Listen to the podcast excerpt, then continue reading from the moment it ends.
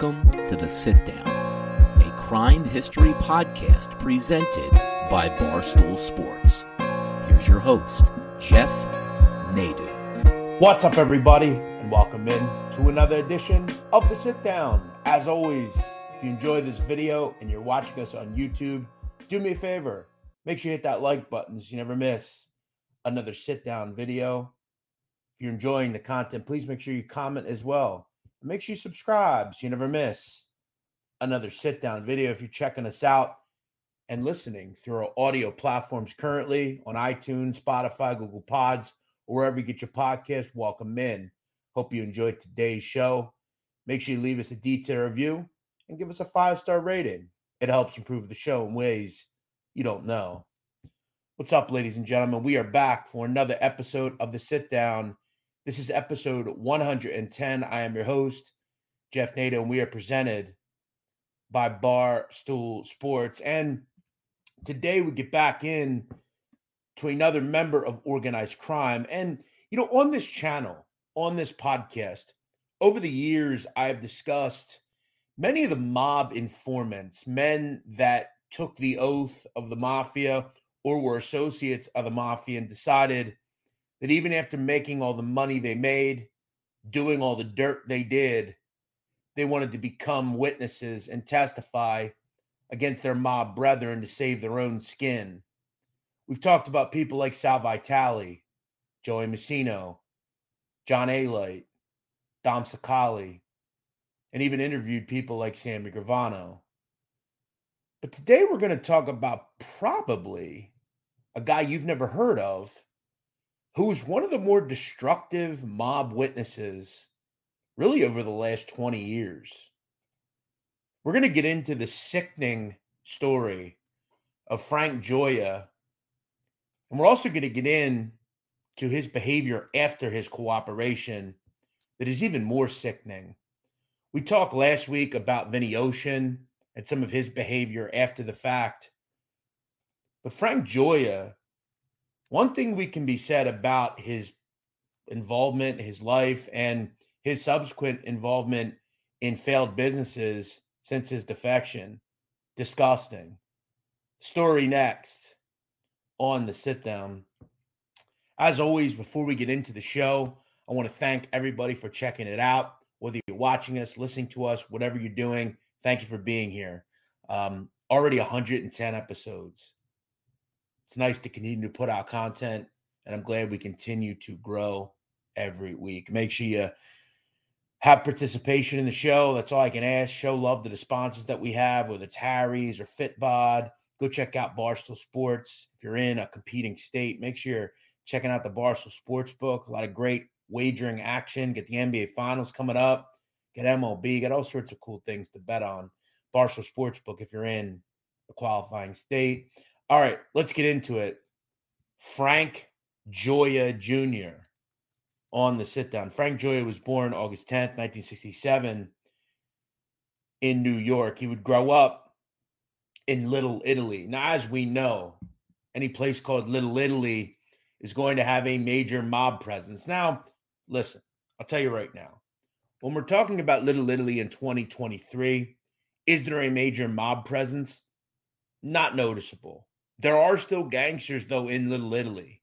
If you've ever been to Cafe Palermo, that is owned by a Genev or a Gambino uh, soldier.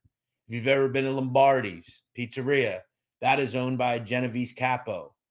Okay, Mulberry Street, Grand Street, you know, Elizabeth, Mott, they, they all have mobsters around nowadays. The difference is it's not crawling with mobsters and they don't sit outside and, and congregate like they used to.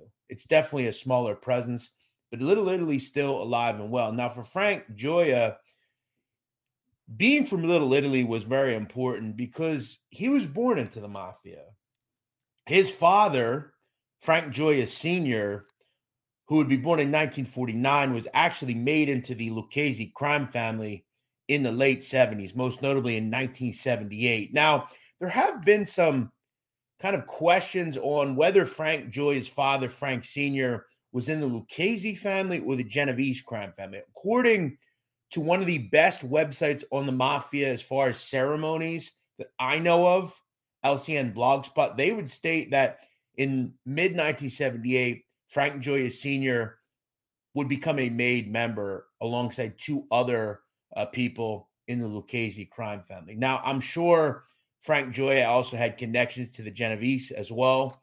Um, but as far as I know, Frank Gioia Sr. was a member of the Lucchese crime family. Now, for young uh, Frank Gioia, he would begin running the streets. And by the age of 12, he was already very much involved with understanding the mob rackets. He knew what bookmaking was, he knew what loan sharking was. Now, it wasn't just Frank Gioia's father that was involved in the mafia.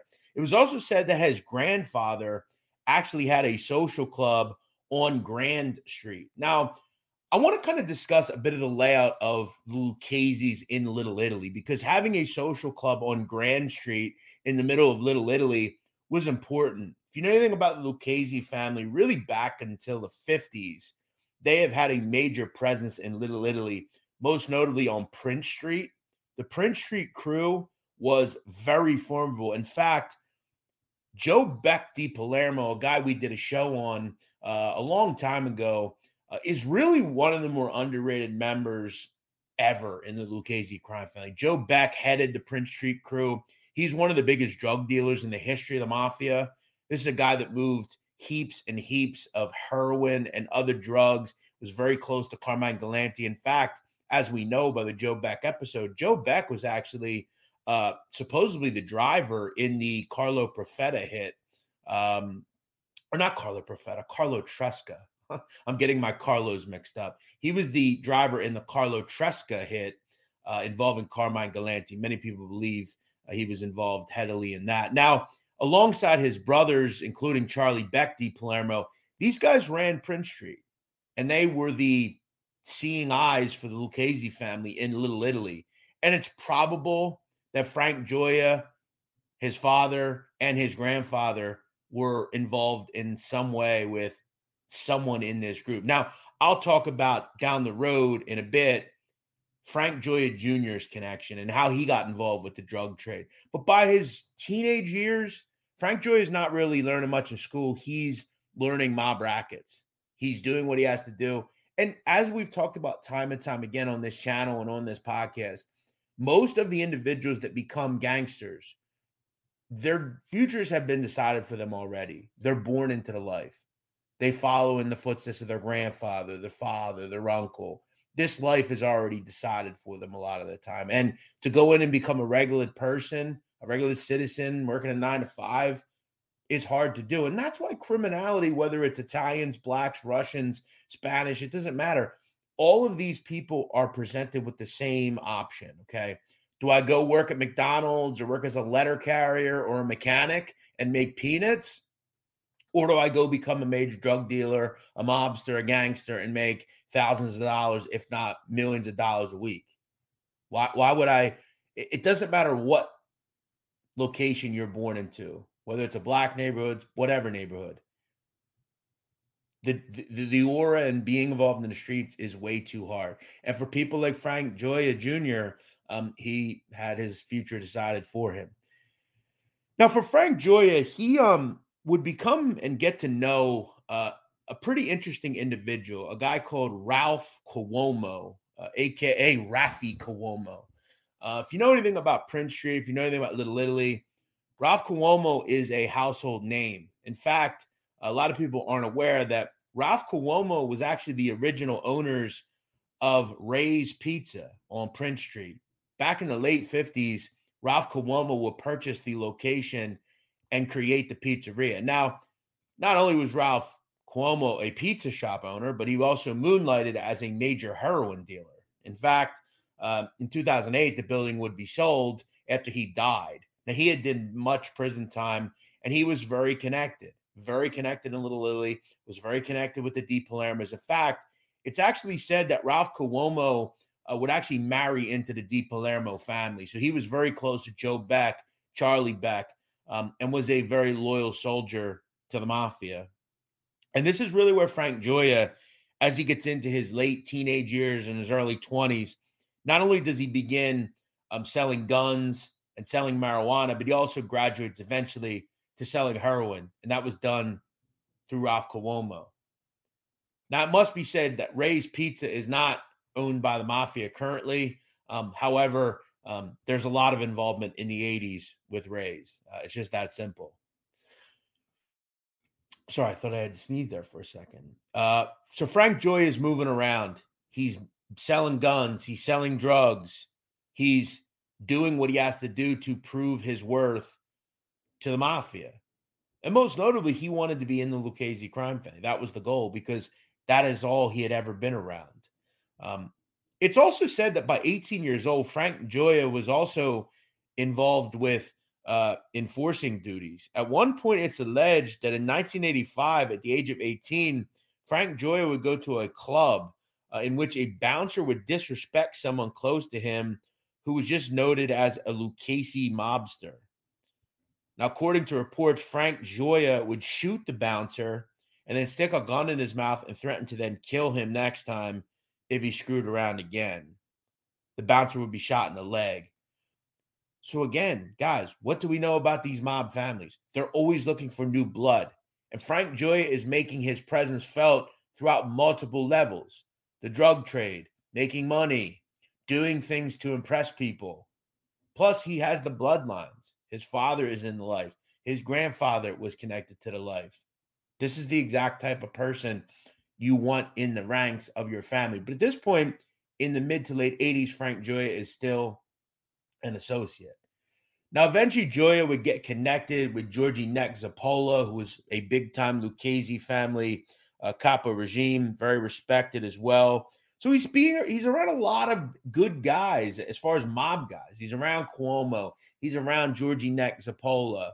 Um, now, at one point, Joy would tell a story that in the late 80s, when he was hanging out at one point with Cuomo, he would say that is where he would first meet uh, John Gotti. According to him, uh, Gioia would say that he was hanging out with Cuomo one night when they went into the Hawaiian Moonlighters Social Club. Now, we talked about the Hawaiian Moonlighters when we discussed Joe Butch Corrao, who ran that club in Little Italy. Uh, I guess at one point, look, as we know, Gotti was a big gambler, liked to play cards, liked to gamble. He would go to the Moonlighters Club to play cards with uh, Joe Beck di Palermo, allegedly.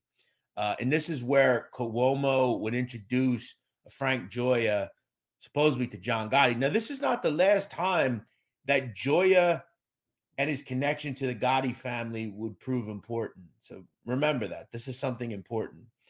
So by the late 80s, Joy is young. I mean, Joy is still, you know, his early, by the, like 1987, Joy is only 20 years old, right? But his goal is he wants to become a made man. He's got his fingers in a lot of different pies. He's doing what he's got to do. He's impressing people. Um, and look, I mean, being made in your early 20s is pretty unheard of. I mean, there's not many people that have done that. I mean, we've talked on this show many times. I mean, generally, when you're made, I mean, it's generally 40, 50 years old. I mean, there are people that aren't made until their 70s. Frank Gioia is on the precipice in his early to mid 20s to becoming a made man. It's exactly what would happen on October 2nd, 1991. Frank Gioia would get the call and he would be driven to a home in Howard Beach, Queens by his cousin, Frank Frankie Bones Papagni. And he would go to the home and, you know, look, Gioia, like most mobsters know, when you get that call, they tell you to dress up. You know that's going to be your night. Frank Gioia, alongside four other individuals, would become a made member of the Lucchese crime family on October 2nd, 1991. He would say that the ceremony would was preceded over by Lucchese Consigliere, Big Frank Lastorino, as well as Anthony Bowat Baratta and Salvatore Avellino. Now, Avellino at the time was supposed to be the person that uh, ran the ceremony. Now, I want to tell you a little bit more about who else was there that night uh, for the making ceremony of Frank Gioia. His uh, sponsor was Georgie Zappola. The problem for Zappola was he was on the run due to facing prosecution for the government. So that night, his acting capo, Georgie Conti, would proceed over uh, sponsoring uh, Gioia into the group. Now, I want to make it clear um, there are two different George Contis associated with the mafia. George Conti, the one we're talking about here, who was a Lucchese member. There's also another George Conti. Jimmy Calandra has referenced him multiple times. He is from Brooklyn and was connected at one point to uh, the Bonanno and Gambino crime families. Uh, we've heard Jimmy mention that. They're two different George Contis, just making that clear. And that, for that matter, there's two different George Zappolas. Georgie Zappola's father uh, was a Genovese member. So, you know, as we know, uh, you can get confused with the mafia. So Frank Joy is the man. He's a made member now. He's uh, someone who can flaunt around the fact that he's a guy. He's placed in the crew of George Zappola, and he beca- begins to continue his involvement with Ralph Cuomo selling heroin. It's alleged that at one point, Frank Joy was making several hundred thousand dollars a year selling heroin. Now, he would eventually make millions selling heroin when he would create a pipeline from Boston into uh, the New York area. He was not only a drug dealer, but he was a shakedown artist and a hitter for the mafia. He would be called on again by the mob to take care of something. And this would be under the behest of someone he would call his cousin, Frankie Bones Papagni. Now, as far as I know, there was no blood relation to Frankie Bones, but they were very close. Um, they were, you know, connected. And I think Papagni saw something in Gioia. At one point, Frank Papagni has a problem. An individual from Brooklyn, a person called Frank Frankie Blonde Mariconda, began making sexual advances towards Papagni's girlfriend, to which Papagni wants him dead. So this was a big problem because you know, Mariconda wasn't a made member of the mafia. He was someone that uh, was just, you know, doing his thing and whatever. He pisses off the wrong guy, and Papagni and Frank Gioia kill Mariconda in 1992. So this wasn't for money. This wasn't for drugs. This wasn't for anything. This is for disrespecting or trying to get with the girlfriend of a mobster. Probably something you shouldn't do. I would highly recommend you not doing that. Uh, now, what I would also learn about Frank Gioia during his mob career is that he acted a bit as a liaison between other families. He would say on multiple occasions he would have meetings with Gregory De Palma, who can be seen here with uh, Frankie Sinatra and you know all sorts of high-ranking people. Look at all those high-ranking people around Greg DePalma. Greg DePalma will do a show on at some point. Uh, he moved around a lot uh, in uh, Westchester County. Was big into this place called the Westchester Premier Theater. Um, he was a Gambino capo. We talked about him in the Agent Jack Falcone episode. Um, now, Frank Gioia would also talk about the fact that he would meet on multiple occasions with Junior Gotti. In fact, he would say allegedly he met with Junior Gotti in July of 1992 if he would see him at a funeral.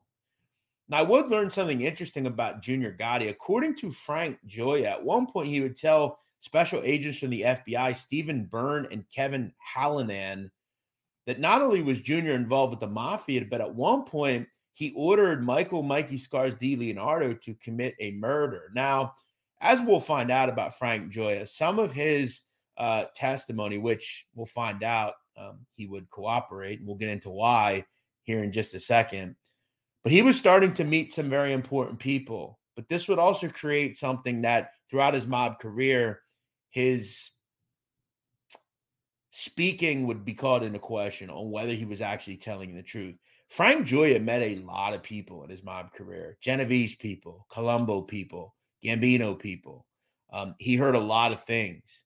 He was told about a lot of murders people like this are incredibly destructive when they do decide to cooperate because they can spill the beans on so many people. Hey, I heard him say this. Hey, I heard him say that. Hey, I know he did this. I know he was told to do that. Now, Frank Gioia, remember, was made at the age of 24. His life in the mafia was not very long as a made man. Okay, 1991, he's made. And by 1993, he's arrested. He would be arrested multiple times. In fact, he would be hit with a gun charge in 93. and then out on bail, he'd be hit again. In 1994, or sorry, in 1993, he'd be hit with federal drug charges where the feds would contend that he was moving heroin in a pipeline from Boston into New York. And this is where and how Frank Joy became a very rich man selling drugs. Look, he had been around drugs his entire life. He learned from the best. Remember, it's arguable that he learned from someone that had learned from arguably the greatest drug trafficker in the history of the mob, Joe Beck di Palermo. Okay. So it was very clear that eventually Frank Gioia was going to make plenty of money as well. Now, Frank Gioia would ultimately get seven years for his involvement with selling heroin. The problem is within a year, okay, he's up at Otisville, right? And, you know, his father's still on the street. His father's a made man in the mafia as well. He's very close with his dad. At one point in 1994, while in prison, he gets word from his cousin, a man called Vincent Salinardi. Now, Salinardi would eventually be become a made member of the mafia as well. Now, Salinardi would take a page right out of his cousin's book. At one point, Salinardi would be overheard on wiretap telling a loan shark debtor, quote, if I stick my foot down your fucking throat and break your fucking jaw and forget about the 5,000, you're going to be happy? Make sure you've got the whole balance you owe me on fucking Friday. You understand? Or fucking Saturday, you're going to be planted in the fucking hospital. He would also tell another customer, quote, I'm tired of your fucking stories. I'll break your fucking hole. Salinardi was a tough guy. And down the road would become a made member of the mafia. But in 1994, he would relay information to his true blood cousin, Frank Gioia, that the mafia was planning to kill his father, Frank Gioia Sr. From what I understand, Frank Gioia Sr. was having a dispute over money with Frank Papagni, Frankie Bones. A lot of Franks, I know. Um, so Papagni proposes that they kill Frank Gioia Sr. They're all made men. He proposes to have him killed. Now, Frank Jr. says, Well, hold on. That's my father. I don't really want to be in prison anymore, and I don't want you to kill my dad. So guess what? Guess what Frank Gioia does? Goes to the feds. Because he believes the threat against his father is very credible. Remember, his blood cousin, Vincent Salinardi, told him that. And look, let's be real. I don't know the insular knowledge. I don't have that on what actually was the issue here with money, but we can assert that it was a big one. And maybe the mafia was concerned uh, about uh, Gioia on other levels. But what they did is they pushed Junior into the arms of the FBI. Now, I guess the mob assumed that young Gioia, who's in his 20s, I think 26 at this point, he can do his time and it's only seven years and he'll be fine. But again, the thought that his father would be killed pushed Gioia into the arms of the government. In 1995, he would sign a cooperation agreement and agree to testify against the mafia. Now, in return, the mafia would not only uh, put him in witness protection, but they'd also put the rest of the Gioia family in witness protection, including his mother Mildred and his sister. Okay, so Frank Gioia says, okay, here's what I want. I'll testify, and we would find out, and I'm going to go through a lot of the people Frank Gioia put in prison. Frank Gioia is probably one of the most destructive mafia rats of all time that nobody talks about. We've talked about this before. The level and the amount of people Frank Gioia put away was in the neighborhood of 70 to 80 people. And a lot of them were high ranking. Frank Gioia had a lot of information. Now, some of it, which we'll get into, was possibly not credible, but that's something we learn about rats. A lot of the stuff is the truth, but they'll throw things in that aren't true as well again, we hear about Gravano and and and Mikey Scars and you know all these different guys, but Frank Gioia, man, was really really destructive. Um, in the end, he starts talking, and what we start seeing is Lucchese families members start getting indicted. Gambino family members start getting indicted. Colombo people start getting indicted. Genovese people start getting indicted. In fact, when we look back on the over 70 people Frank Joy was credited at providing information about, all five families were involved. And I'll go through each of them. When we look at the Bonanno crime family, some of the information provided led to the arrests and incarcerations of Anthony Spero, Joe Benanti, Fabrizio Di Franzisi, Tommy Reynolds, Chris Paciello, all connected to the Bonanno crime family. When we look at the Genovese crime family, information from Frank Gioia put away people like uh, Dom Carlucci, a Genovese heavyweight. When we look at the Colombo crime family, Joe Waverly did 20 years in prison. Some of the information provided came from Frank Gioia.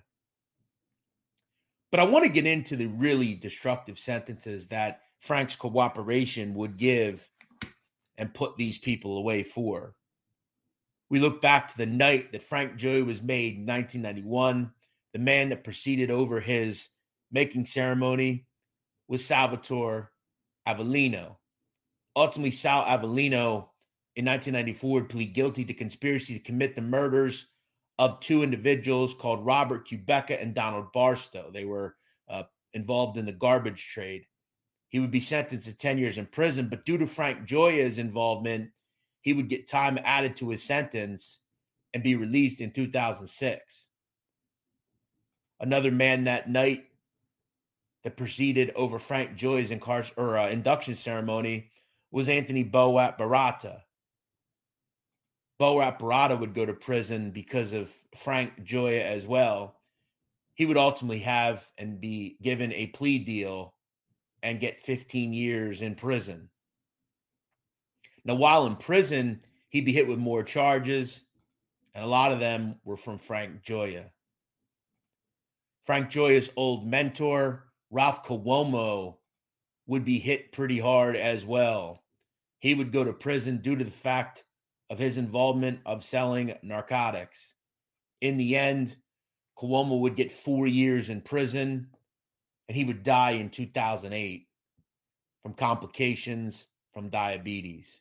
As I said, Cuomo's Pizzeria Ray's would be sold in 2008 for about $6 million.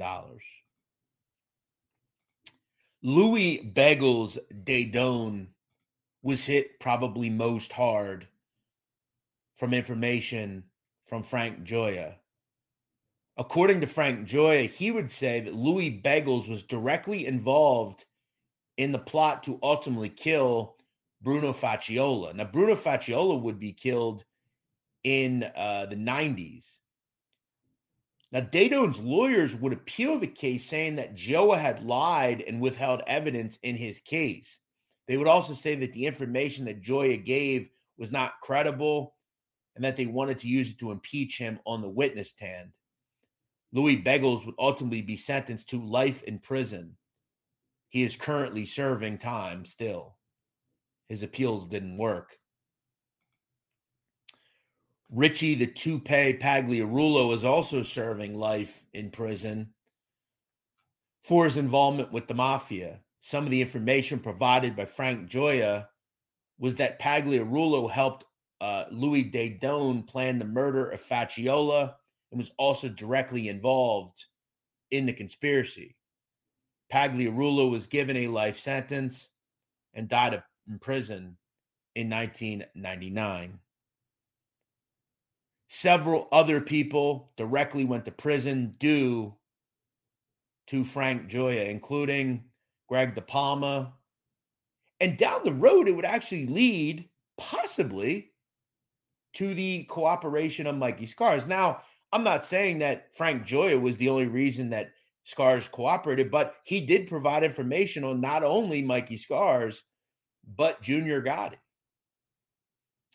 Several of the other people involved in the information that Gioia provided, Michael Spinelli would go to prison uh, for being involved with the murder or the not the murder, but the attempted murder of Patricia Capozzalo on orders of Anthony Casso. If we remember, to silence her brother, Peter Chiodo, Patricia Capozzalo was ambushed in front of her home and shot multiple times. That she survived, but she is forever paralyzed. Michael Spinelli is said to be one of the shooters in that case. Um, he is actually um, someone who was recently released, I believe, as far as I know, and he would take up yoga in prison. Some of the information from uh, Frank Gioia led to his conviction. Now, Frank Gioia would also do something pretty interesting. He would provide information on a cold case cop killing. Now, in the early 80s, this guy uh, was killed. Um, he was an officer, uh, and his name was Ronald Stapleton in the New York Police Department. Sheepshead Bay in the uh, 70s, late 70s, he was killed uh, in a robbery attempt. Now, according to Frank Gioia, this guy, Tony Francesi, aka Manny Gonzalez, he changed his name, told Frank Gioia directly that he was involved with the murder of Ronald Stapleton, Officer Ronald Stapleton. It would lead to his conviction as well. He is serving life in prison. One of the last people I want to discuss that Frank Gioia would put away was his cousin or his alleged cousin, the man that drove him to his induction ceremony. He would ultimately be convicted of fraud, extortion, and attempted murder. He would also be convicted on two additional murders. And Gioia would tell authorities that he would help Papagni ambush and kill Frank Mariconda, the guy who disrespected his girlfriend in a bar. Frank Papagni would get 20 years in prison. He would be released in 2015. What he does today, I have no idea. In the end, Frank Gioia would testify on many different trials up until the mid 2000s. As I said, he can be credited at providing information on the incarceration or the convictions of up to 80 people. Now, Frank Gioia would disappear. He would be credited for time served in 1998. And as I said, we would see him a couple of times in the early 2000s, but he would disappear. In 2002, Frank Gioia would turn up again. He would turn up in the very beautiful Scottsdale in Arizona. Now, this is where the story on Frank Gioia gets kind of sickening, if we're being honest. We've talked before on why does the federal government forgive people that kill people and sell drugs and hurt people? Why do they give people the benefit of the doubt and give them an opportunity to live a new life and forgive it just because they put other people away. And after the fact, once they do all this, look, there are success stories. There are plenty of people that cooperate against the mafia and live productive lives after the fact. But we've also seen them not live productive lives. We've seen Sammy Gravano and Frank Pasqua and all these other people do crimes. Gene Borrello, they, they all do crimes once they get out of jail. I mean, Frank Gioia might be the most notorious on some of the shit he did after his incarceration. Uh, let me get into it. So he turns up in 2002 and he files a license for a business. Um, essentially, he creates a company called Capri Homes. Now, he calls it Capri Homes because his new name it witness protection is Frank Capri. That's his new name, Frank Capri. Um, now, Frank Capri says that he is going to essentially become a real estate developer, buying and selling luxury homes. Now, I want to talk about the guy that kind of broke all this. And I have to say, when it comes to investigative journalism, um, Robert Anglen from Arizona Republic, AZ Central newspaper out in that area, did a terrific job of really uncovering the kind of scumbag that Frank Gioia ended up becoming. And you can check out all of his stuff. I included some of his reporting in the description of this video. I attempted to contact Robert Anglen on this. Um, unfortunately, he wasn't able to get back to me in a good amount of time. Maybe we'll speak to him at some point, but he did some really good reporting on this. He would uncover that essentially, uh, Robert Anglen would uh, uncover that Frank Gioia um, eventually starts buying and selling homes, purchases his own $500,000 home in Scottsdale. He would then begin through a businessman in Phoenix franchising indoor children's playgrounds. Now, that business would fail quickly. And by 2007, the real estate market starts going up in flames. We all know the recession that would hit. So, Frank Gioia has two problems. The playground business is dead, the real estate business is bellying up. So, what does Frank Gioia say? Well, I can uh, contract people. I'm going to go into the restaurant business, which is exactly what Frank Gioia would do. He goes into the restaurant business um, under a company called Boomtown Entertainment LLC. And what his goal was is he was going to partner with contractors and other developers in essentially building bars using naming rights from popular country artist Toby Keith. Now, the bars would be called I Love This Bar and Grill. Now, if you know anything about Toby Keith, he had a smash hit called I Love This Bar. You've probably heard it at a bar or something. Toby Keith was not directly involved in any building or any ownership of this. All he did was license his naming rights on the bar. Now, Frank Gioia's goal was he wanted to open 40 different locations around the country. Now, by 2007, he had actually opened 20 different locations and had planned under Boomtown Entertainment to open 20 more.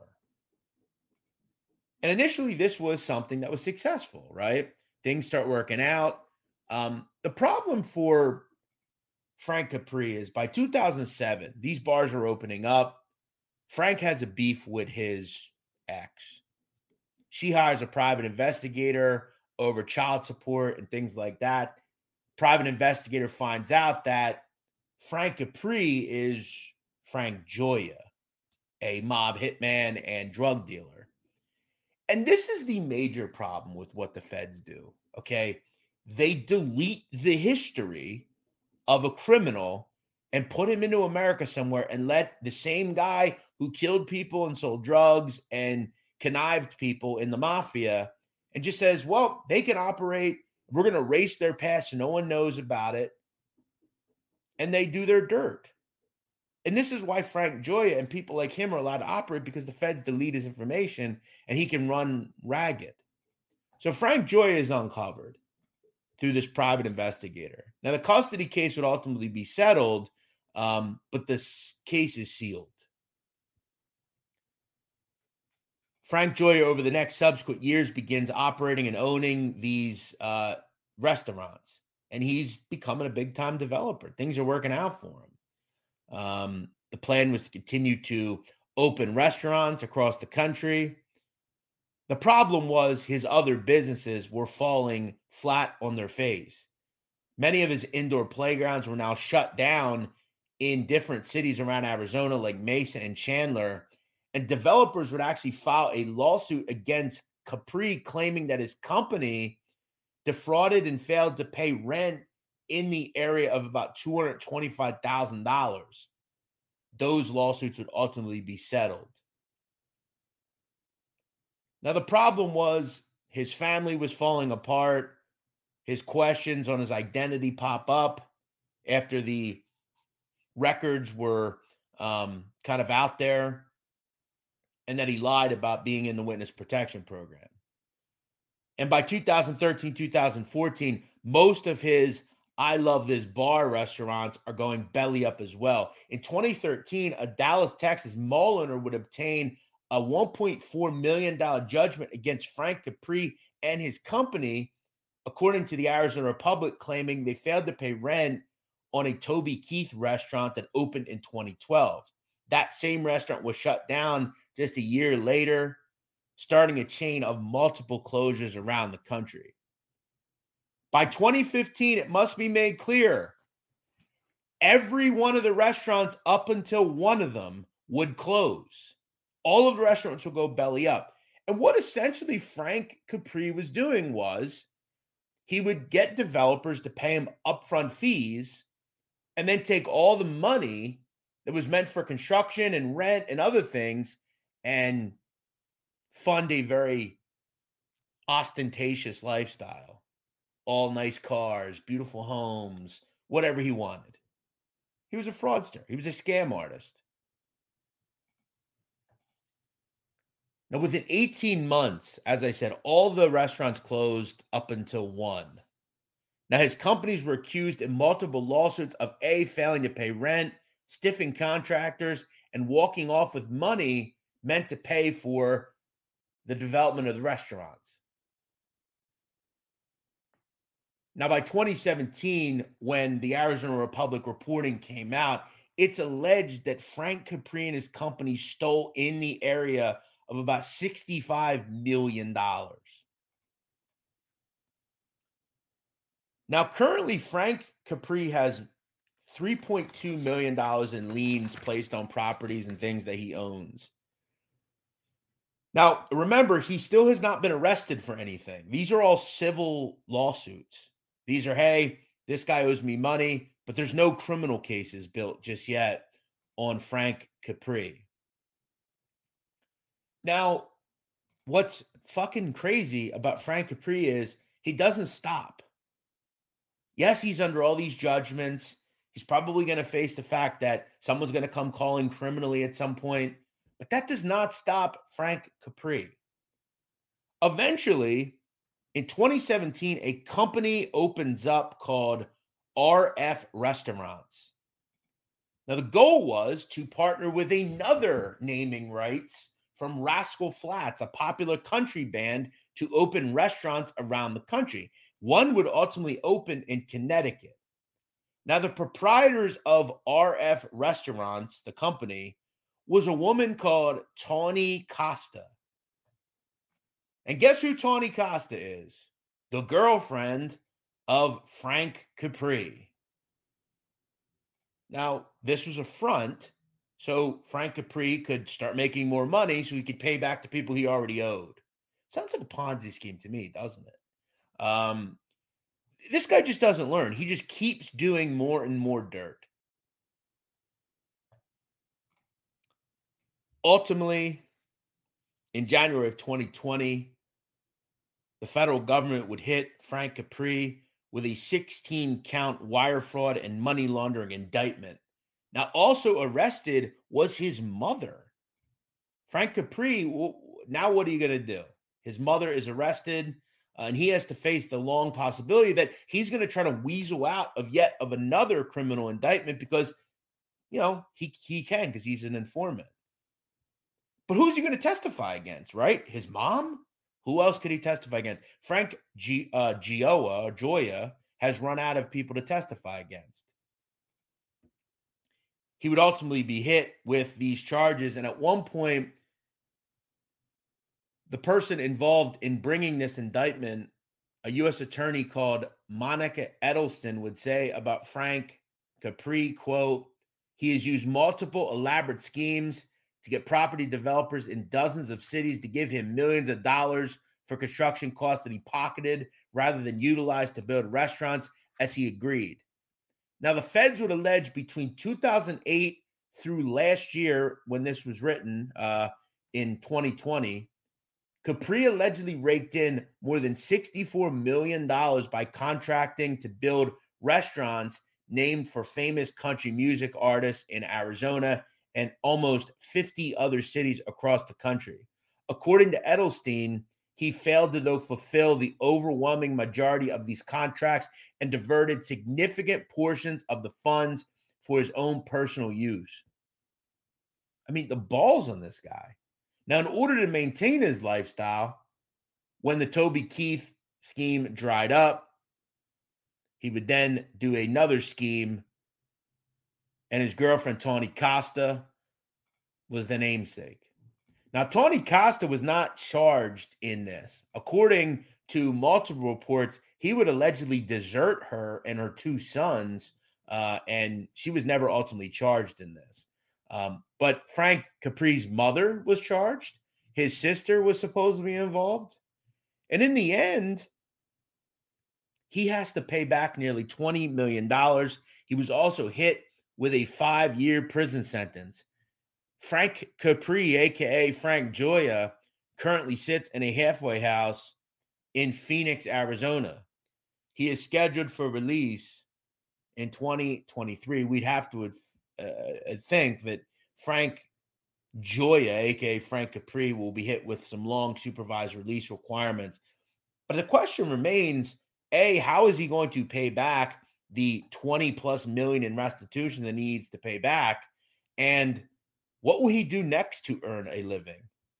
He's become a multiple level fraudster on multiple levels. What will he do next? This is the question about the people that the government decides to do business with. People like Frank Gioia When you erase the history of these people, the people that then do business with them are unsuspecting. Remember, Frank Gioia was very sparse on what he provided to businessmen. He would just say, I was I'm from Long Island, I'm from New York. Now we have to ask ourselves, where did he get some of the money that he used to finance some of the early projects that he had? And he did it perfectly. He did legitimate projects early on. Things started bellying up, and then he started saying, you know what? I can't make money, so I'm going to just fraud my way through things. The long and winding road of Frank Gioia, one of the most destructive mob informants over the last 30 years, one that people won't talk about, but his continued thievery after his cooperation really has to call the government into question why they're not looking more into these people. Why do they allow people like Gene Borrello and Frank Gioia and Frank Pasqua and all these different guys to continue continue committing crime? Why does he only get essentially a year or two in prison for this stuff? And the question remains what will Frank Gioia do now to make a living? Because on multiple fronts, he has defrauded people and made it clear his true identity. He had hoped to go out to Arizona and start a new life, just like another uh, person we've talked about on this channel, Sammy Gravano. But like his predecessor, Gioia delved into criminality yet again.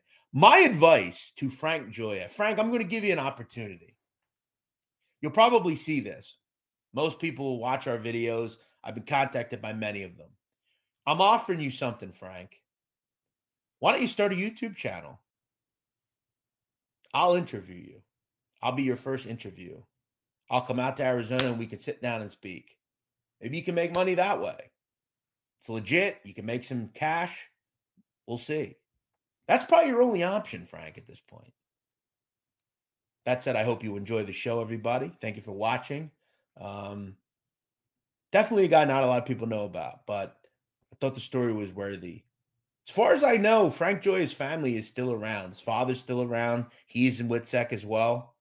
We all we obviously know of Richard Cantarella. He's out in Arizona as well with his family. Arizona, Florida, that's the places the mob informants go. Can't blame them. Good weather that's that for the show today. Uh, next week, got a brand new show coming out. A pretty interesting interview I'm going to be doing. Pretty enticing. I think you're going to enjoy it. Uh, so we'll we'll look forward to that next week. Got a lot of cool things coming up here with the show. Continuing to build, continuing to add to what we're doing. Uh, as I said, make sure you hit that like button. Make sure you subscribe to never miss a sit down video. Um, I am your host, Jeff Nadu. We'll see you next week here on the show.